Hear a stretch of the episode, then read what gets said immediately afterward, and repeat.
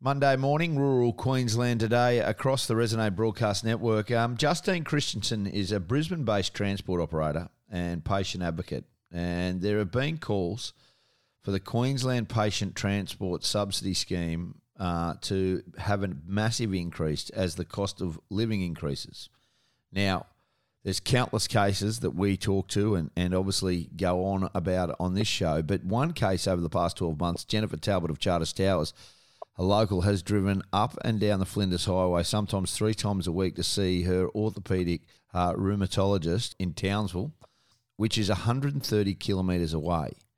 Now, with fuel going up, you know, and the cost of living and how people can survive, there needs to be a better way. Justine, good morning. How are you? Thanks so much for being with us. Good morning, Ben. Thanks so much for having me.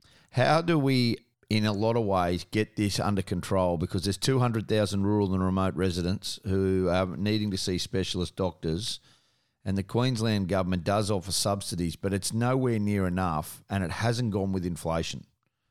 Yeah, Ben, I think it's very interesting to note that um, the patient travel subsidy is to assist with uh, costs to travel to the hospitals or medical appointments.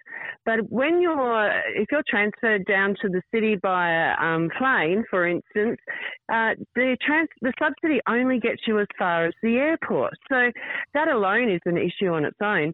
But, you know, the last time this patient travel subsidy experienced any type of increases was back under LNP over 10 years ago. So this current government, in the 10 years that they've been in charge, have not once raised the patient travel subsidy.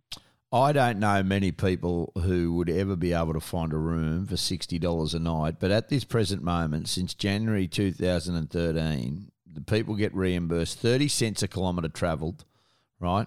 And they get paid up to $60 per night per person for accommodation. So if you and your husband went down, you know, came to Brisbane to see a specialist, you try and get a room for $120. If you need to go to town, yeah. you try and get a room for $120. It's just non existent. It is absolutely yeah, it's laughable. It's, it's laughable. And that's what you're saying is right. 10 years of the current Labor government and not one change. Now, the, the health department's a complete mess as it is. But this patient subsidy scheme needs to be looked at and needs to be looked at quickly. What is the way forward? You're calling for a pe- petition to have a look at and try and get a review of this scheme. How many signatures do we need? What kind of voice do we need? Because this is something that every single person in rural and regional Queensland listening to us today who are following this needs to be across.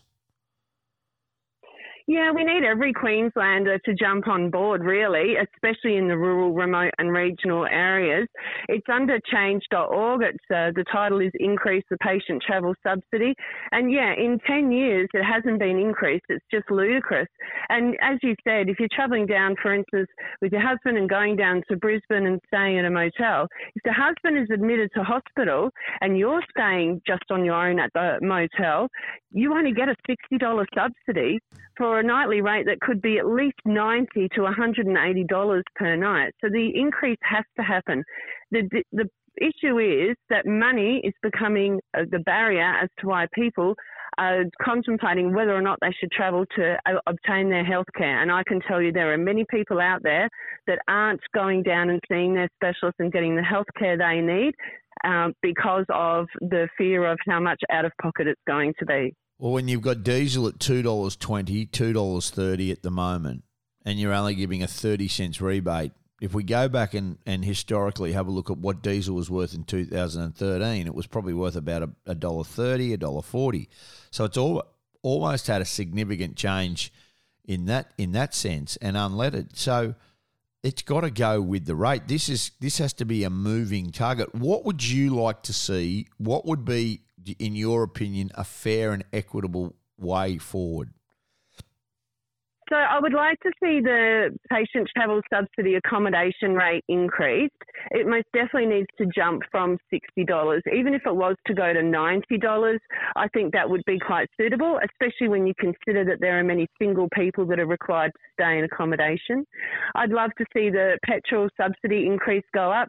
Um, ideally, I'd love to see it double, but you know, if we ask for too much, we're not going to get anything. So sure. even 45 cents a kilometre is certainly a great increase.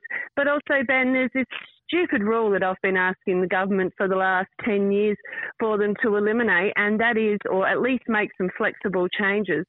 For some people, they have to pay the first four nights in a financial year for their accommodation in full rate if they don't have a concession card or are not travelling down with a child who's attending an appointment. So, in an emergency, if you're told your loved one's been flown down to Brisbane and you need to quickly get down there, or even to Townsville, and you need to quickly get there and you need accommodation, you're not subsidised for the first four nights. I mean, that's outrageous. That's $600 at least that someone's looking at um, pulling out of their pockets during a crisis. So I'd really like to see that rule change. And I'd love to see some sort of arrangement for taxi subsidies. Um, as you said earlier, I'm a transport operator. I'm not really an operator. I'm just a volunteer who, who um, gets in their car and takes people from the airport to the hospital simply because it's unaffordable for people to pay sixty to eighty dollars each way in a taxi because the patient travel subsidy only gets them to the airport. So, so I'd love to see that as well. So can you tell me this? If if they're not going to give the four days payment to start off with, how long are people there for? Like, do you know? Like, it, it's just it's horrific. It, it, this is just horrific. This is a barbaric law that you know, they give a bit of lip service. So if somebody gets the train, let's just say they're, you know, they come down, they come down the coast and they arrive in Brisbane or something like that. They then can't. They then don't. That, that's as far as the subsidy goes. They then have to go and obviously pay their own way to the hospital. Is that correct? Yes, or call me and I'll pick them up for free if I'm available. Yep, that's exactly how it works. So, um, you know, people people in the patient travel office and the um, big decision makers, they're pretty sure that people are right to catch a catch a bus. You know, you should be able to get on the public transport and navigate your way around the city. And um, you know, when they told me that, I, I live, um, I used to live in Biloela. We didn't have a bus. So it's not it's not that simple for rural, regional, and remote people to just jump on a bus.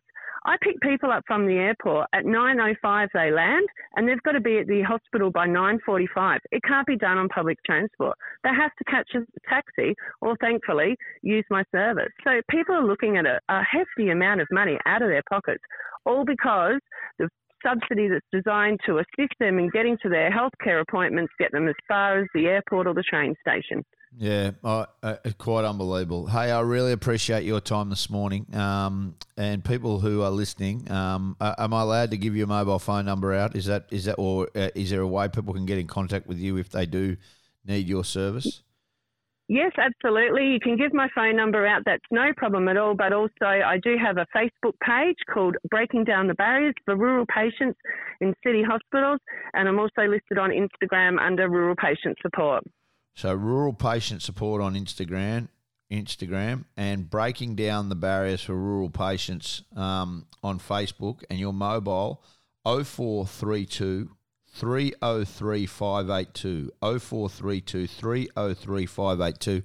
Justine, you are a hero of the bush, and, and, and I'm going to get everybody to, we'll put your petition up, and hopefully we can see a change because this has to happen. Thank you so much for being with us this morning. Absolutely. Thank you so much for having me and pushing this cause. It's so important. It really is. Justine Christensen, uh, Brisbane based transport operator and patient advocate. Um, uh, we will get all those details up. This is Rural Queensland today on the Resonate Broadcast Network.